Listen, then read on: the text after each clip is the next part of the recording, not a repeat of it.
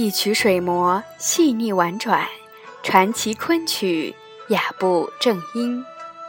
这里是中国昆曲社电台，我是石玲。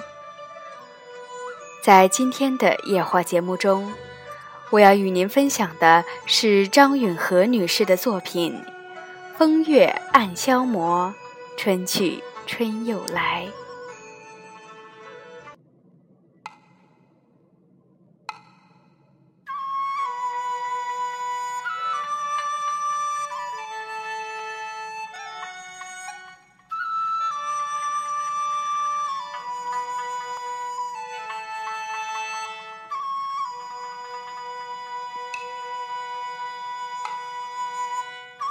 五十五年前，我在上海光华大学念书。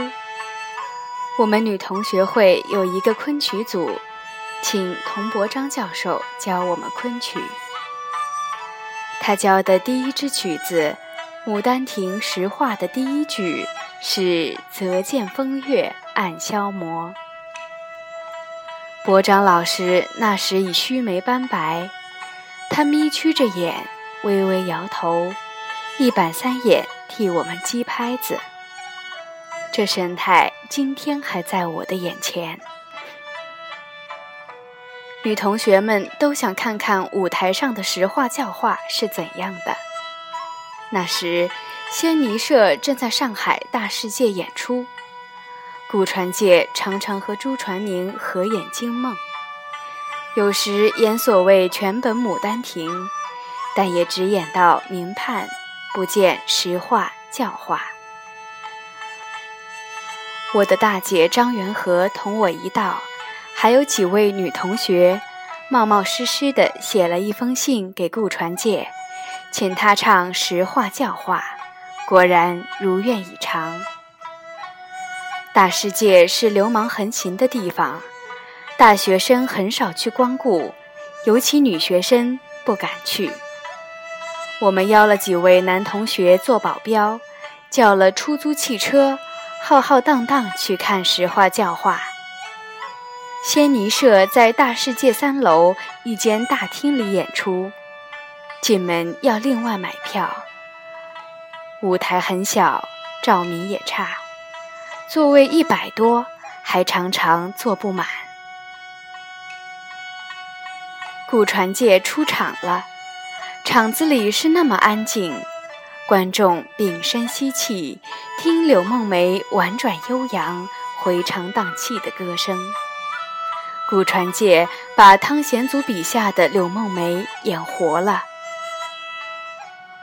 五十多年过去了，这次我看了浙江昆剧团汪世瑜的实话教化，戏在北京第一流的人民剧场演出，舞台很大。灯火辉煌，一千几百人的大场子坐得满满的，这气派大大胜过了从前。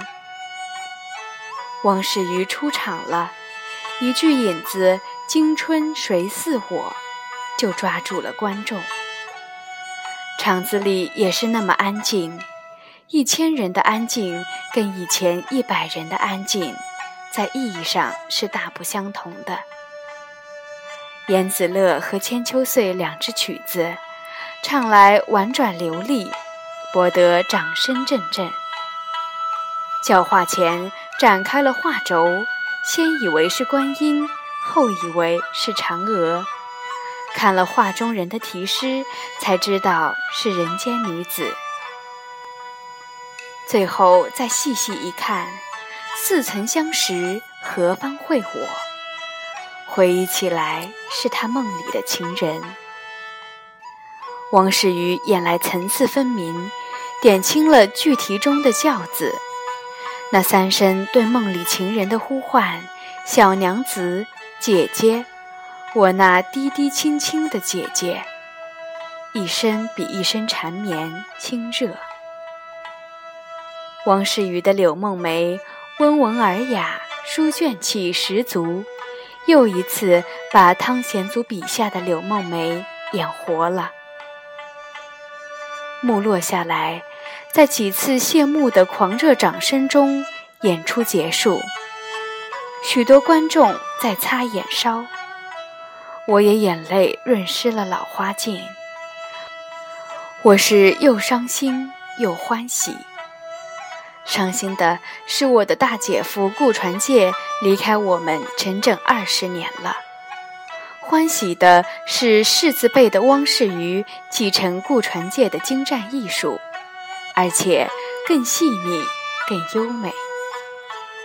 这是周传英老师教导有方，汪世瑜同志刻苦用功，所以青出于蓝而胜于蓝了。我到了后台，紧握着世瑜的手，猛然间看见他的笑窝，这笑窝多么像传戒呀！风月消磨了似水流年，可是这笑窝会一代又一代传下去。主播文案选自张允和《曲终人不散》。更多精彩内容，请关注中国昆曲社微信公众账号，输入“昆曲社”的全拼，就可以订阅有声有色、赏心悦目的大雅昆曲微刊了。感谢您的聆听，我们下期再见。